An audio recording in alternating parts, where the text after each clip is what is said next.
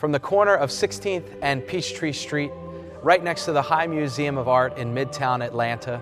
Welcome to the First Presbyterian Church. I'm Senior Pastor Tony Sundermeyer, and I want to thank you for tuning in to today's broadcast. And I would invite you now to join us in the worship of God.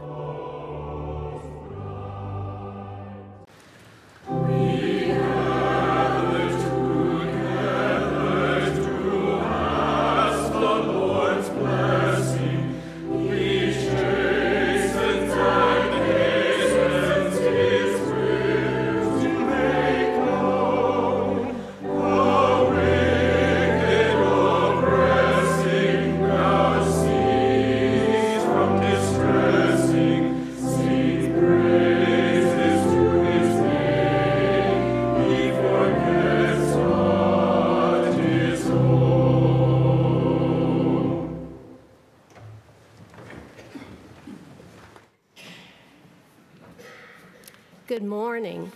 I'm Cindy Candler, and I have served on the session here at First Presbyterian Church. Um, would you please join me in the call to worship? Pilgrims, we are invited to journey through this season of Lent. Towards the one who calls us each by a new name. Disciples, we walk with Jesus wherever he leads us. Pulling our fears, our doubts, our longings to us. Believers, we seek to trust the God who always surprises us. Whose promises take on flesh and blood, and the good, good news of all Jesus. As, As pilgrims, disciples, and believers, let us now worship God.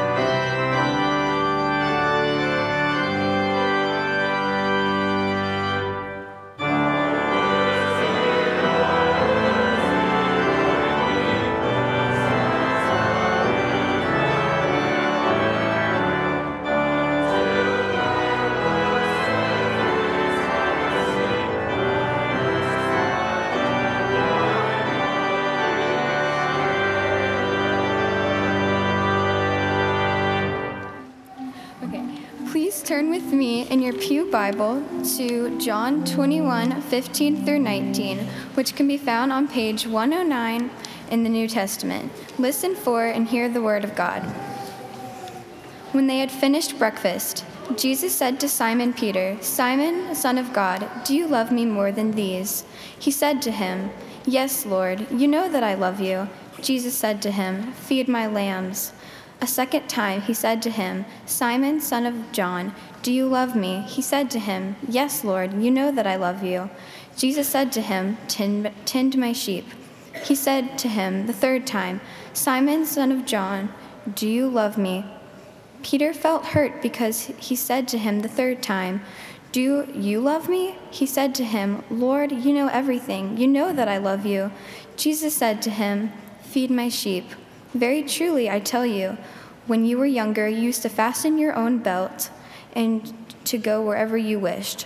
But when you grow old, you will stretch out your hands, and someone else will fasten a belt around you and take you where you do not wish to go. He said this to indicate the kind of death by which he would glorify God. After this, he said to him, Follow me. This is the word of the Lord. Thanks be to God.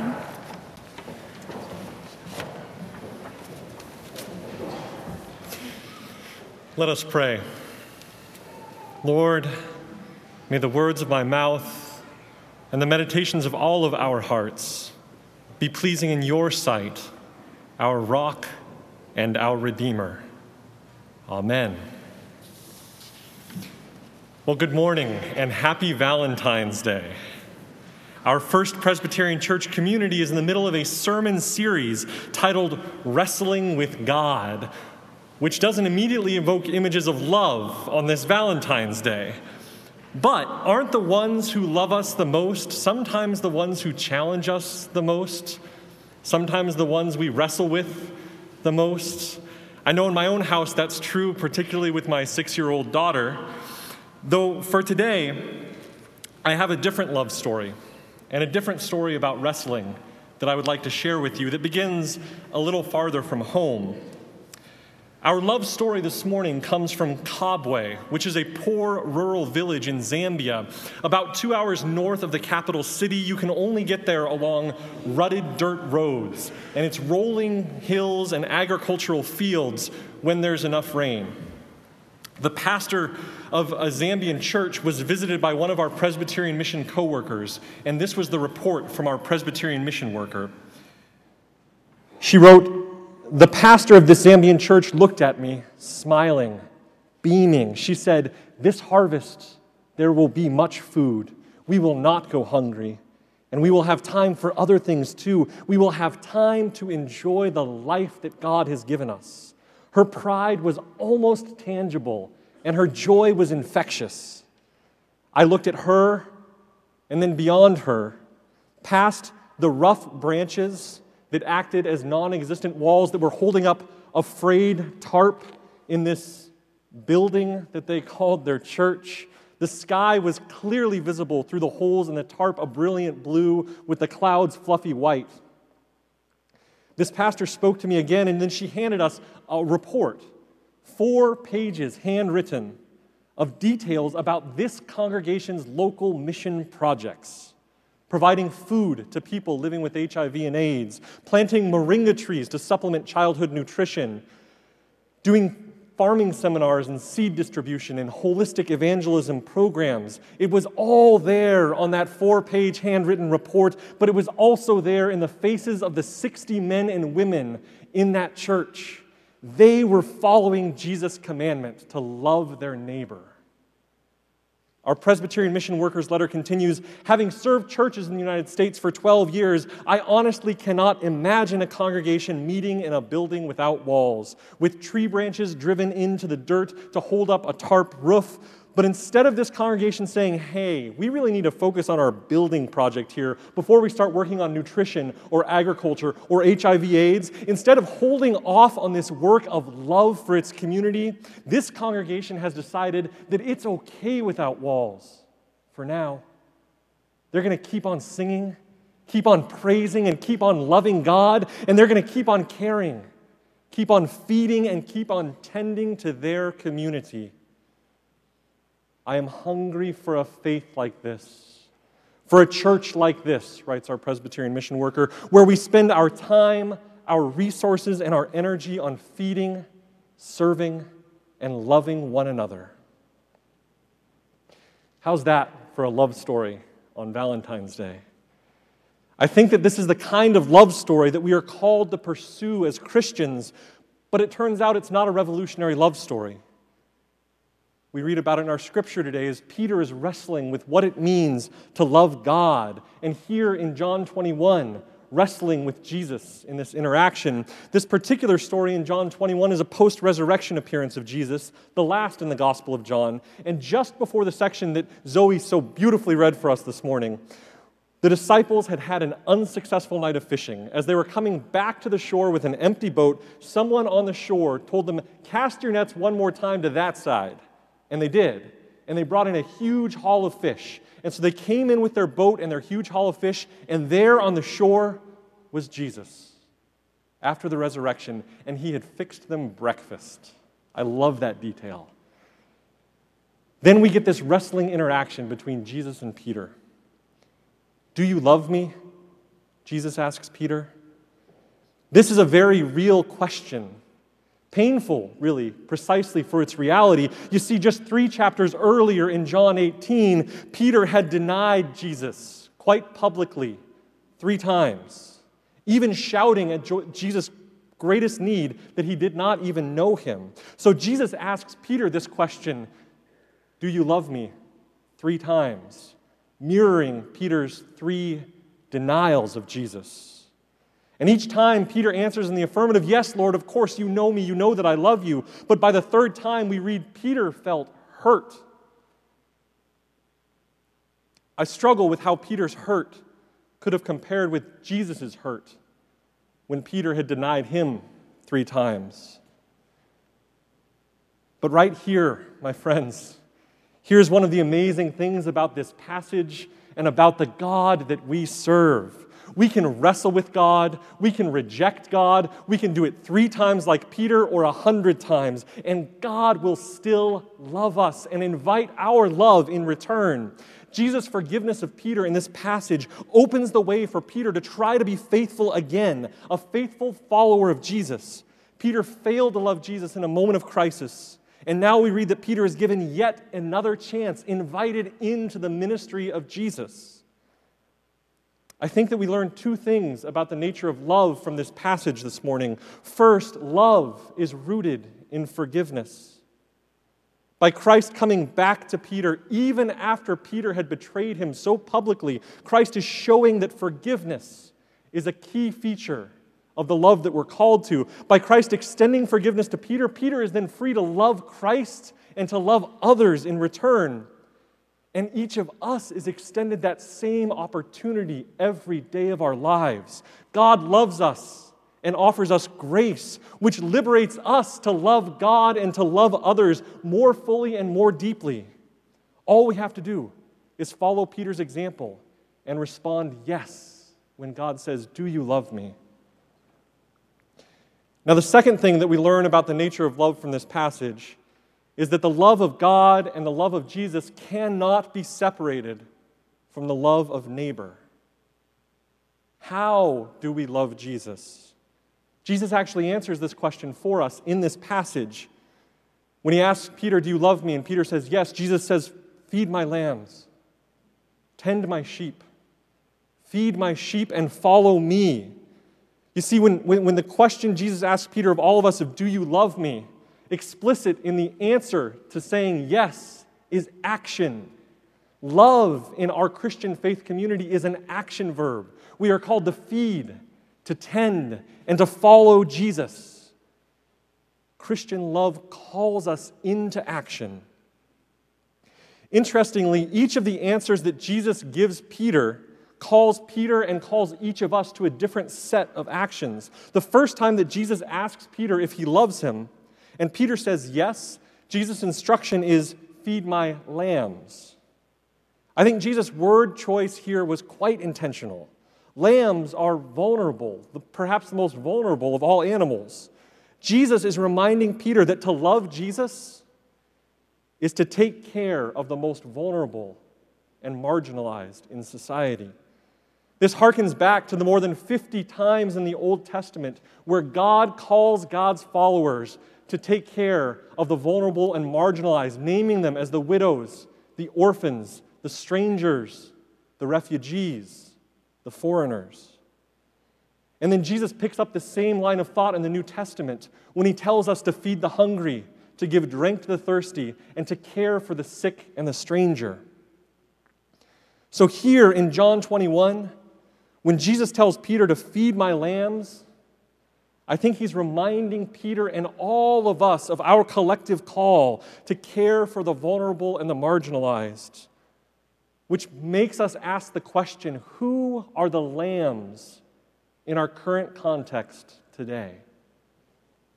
Who are the vulnerable, the outcast, the marginalized? And then we're reminded that to follow Jesus, our call is to take care, to show compassion and love to those lambs. Now, the second time that Jesus asks Peter, do you love me? And Peter responds, yes. Jesus says, tend my sheep. Now, we've moved here from feed to tend. And I think this is a reminder that ministry cannot just be done within the four walls of the church. Think about a shepherd tending their sheep. They don't get to just stay in one place. We are called, we are being sent as ambassadors and as servants of Christ, being asked to go out and tend to God's precious children right here in Atlanta and around the world. We're called to shed the love and light of Christ beyond these doors and walls and into the community and around the world through the work that we're called to do as Peter was called to. Now, the third time that Jesus asks Peter if he loves him and Peter says yes, Jesus says, feed my sheep. This evokes classic pastoral imagery and is a reminder that we are called to feed others, both physically and spiritually. Jesus is the great shepherd, and Jesus in this passage is preparing to depart and invites Peter and each one of us to take up his shepherd's crook, to become the good shepherd ourselves, and to feed God's sheep, both spiritually and physically, in word and in deed. Finally, Jesus closes this passage with the call to follow me. And that, my friends, is the call given to all of us, to follow Jesus. Following Jesus does not simply bring about a future promise of eternity with God. It also means paying attention to our world right here and right now and caring for the vulnerable, the oppressed, and the marginalized, because by doing so, we are caring for Christ himself. The Christian community that claims to follow Jesus must be engaged in compassionate action with and for others. Now, just after this passage in John twenty-one, we move to the book of Acts, and Jesus ascends back to heaven, leaving Peter and the rest of the disciples to continue Jesus' ministry here on earth. And that same call is extended to God's church in future years, all the way up to the church in Zambia and us. And I think that the church in Zambia has taken this call seriously by loving its community. I believe that First Presbyterian Church also takes this call very seriously by loving its community both here in Atlanta and around the world. And I would encourage you to learn about and get involved in our vital ministries of love and compassion for all of God's precious children. Jesus is no longer here walking the earth. He has passed that ministry on to each of us. We are now the hands and the feet of Jesus in this time and place until Christ comes again. Jesus has asked Peter and each one of us to feed his lambs, to tend his sheep, and to follow him. I think that Saint Teresa of Avila captures this spirit best in a prayer that she wrote that I want to share with you in closing. Saint Teresa writes, Christ has no body now on earth but yours, no hands, no feet on earth but yours. Yours are the eyes through which Christ can look compassion onto the world. Yours are the feet with which Christ walks to do good. Yours are the hands through which Christ can bless the world. Yours are the hands. Yours are the feet Yours are the eyes, and you are his body. Christ has no body now on earth, but ours. May it be so. Amen.